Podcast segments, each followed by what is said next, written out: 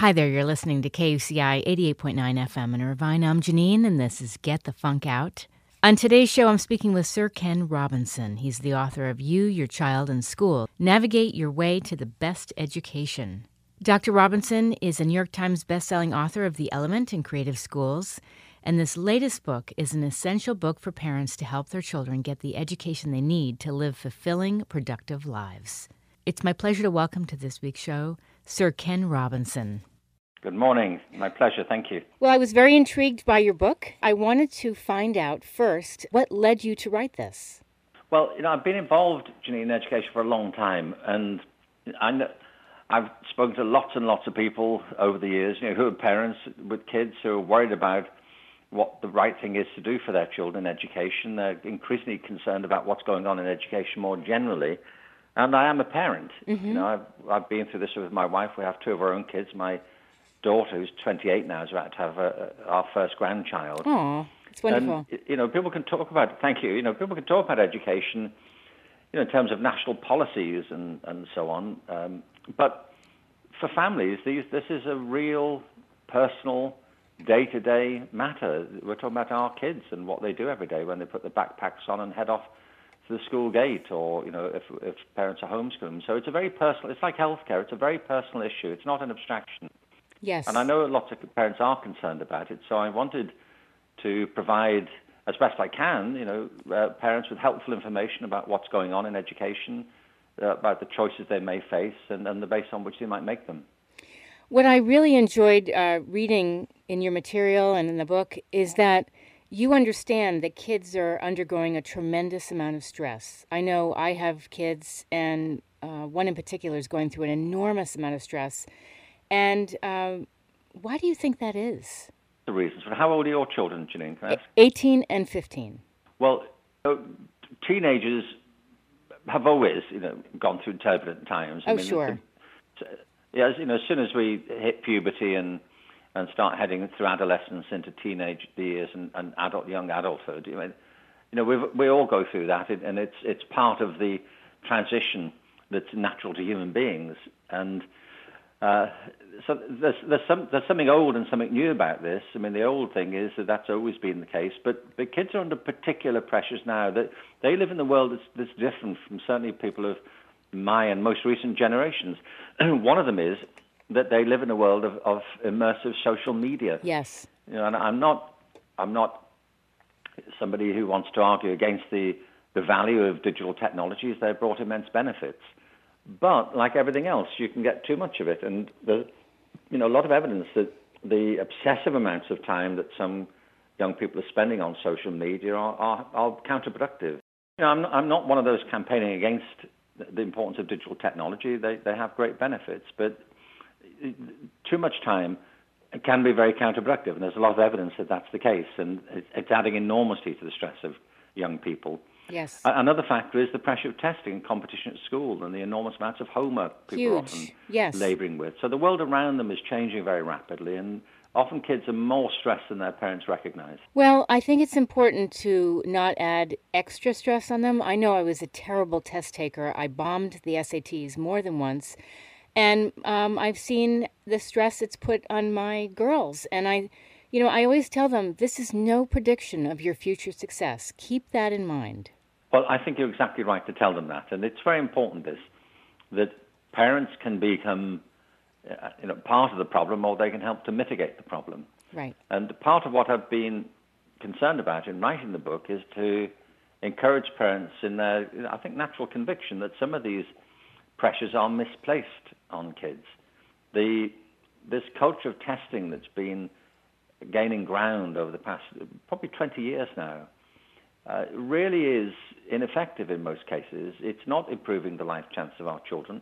It's not improved the things it's meant to have improved. It's actually creating conditions where kids are reluctant to to go to school and to learn, and, and teachers don't like it either. People are pushing back against it. Yes. And so what I've tried to do in the book is say, well, what counts as a good education, and and and you know, our, our parents' right to be concerned about these things, and they are. So I, I wanted to encourage them to believe that and to show what the options are. So, if you're offering advice to some parents when they're uh, trying to choose schools for their children, what what kind of things would you say to them? Well, I should say too, it's not just my advice. What I've tried to do in the book is to collate advice from all kinds of quarters. Uh, on, for, I mean, to give you an example, a lot of parents are worried about bullying, and they're right to be. And there's there's a sense in which bullying is, you know, is also part of the rites of passage. It's not good, and nobody's approving of it, but it's been around for as long as there've been young people. And you know, I mean, if you want a recent example, just rewatch Back to the Future. You know, it's, yes. it's all there, and, mean, and Mean Girls. You know, it's mm-hmm. it's, it's as ancient as time itself in human history. Um, it doesn't make it good, and, and parents need strategies to deal with that. The thing is, there is a, a new twist to it now, which is through online or cyberbullying, which can be even more toxic because it's it can be anonymous. So th- there's a new twist on that. So what I've tried to do there is I'm not claiming to be an expert in all of these things, but I've tried to gather together expertise from many sources, and you know, there's a lot of good advice out there about if you suspect your child is being bullied, about how you might deal with that and how you can talk to the school about it. And of course, it's always it's always important to recognise that bullies have parents. So uh, you may be a parent whose child is the bully, and, and then what do you do, and and what might be the, the cause behind that. So, so I'd, be, I'd say the my aim in the book is to be as practical as possible. Uh, to set out the core principles and then say, well, what follows from that? I'm always very keen as well to say, June, I haven't set myself up in the book as some super parent. I'm not trying sure. to say, look, just trust me, you know, I've got this down. I, I have two, I have two grown-up kids with internet connections, so I'd be a fool to go out making false claims like that. You know, we've we've all been there and all made these mistakes.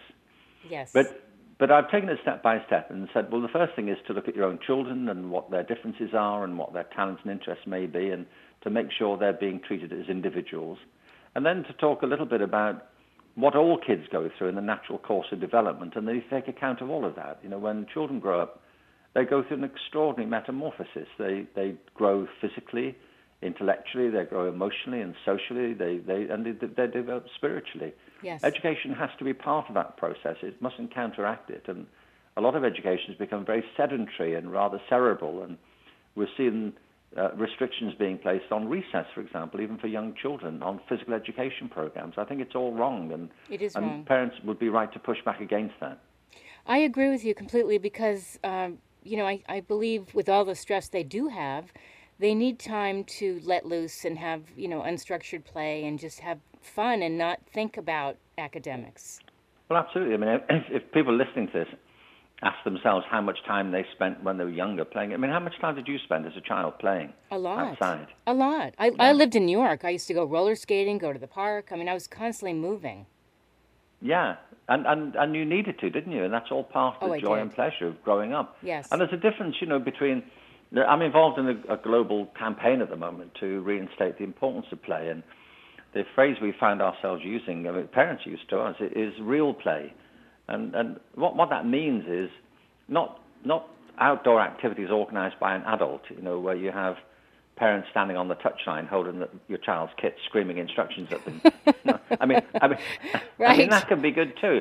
I'm not knocking it, you know, but but but not just that. I mean, kids just need time to be kids. They need to go out and run around and make things up and do skipping games and all the stuff kids have always done until relatively recently. And kids spend much less time now doing that they have because there's a lot more going on indoors, and because parents are worried about letting them out, and then there's all the homework. So play is very important, and free play even more so, and being outdoors, you know, and breathing the air. I mean, I, I know you breathe the air of New York, which isn't exactly, No, but I was was breathing the air of Liverpool. That wasn't much better, frankly. No. but at least it was air, you know. You know, I'm I'm smiling listening to you talking about letting kids play freely, and I'm thinking, okay, 2018, a mom or a dad saying, "Look out, watch out, don't get hurt. Here's some antibacterial, you know, stuff for your hand." I mean, we, there's just too much. You just need to let them get messy and figure it out and have fun and let them ha- have their downtime alone.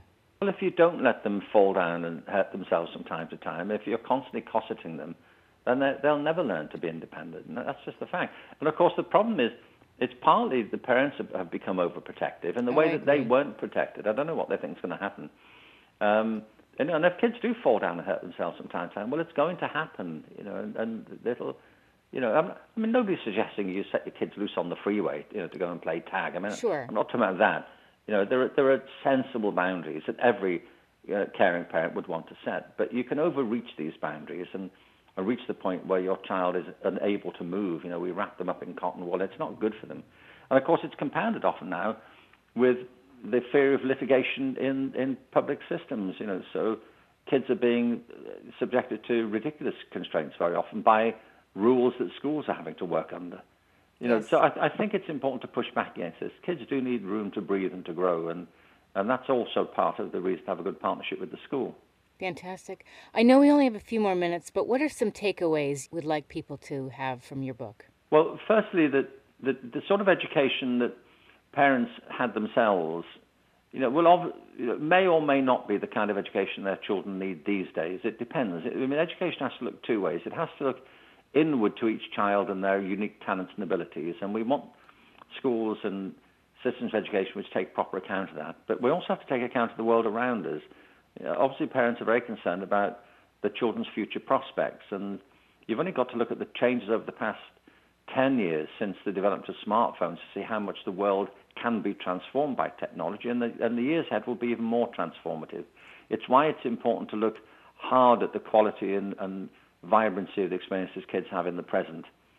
So that's important to think about the, the real purpose of education, why we're doing it. And I've got a big section in the book about that, which I hope will be helpful.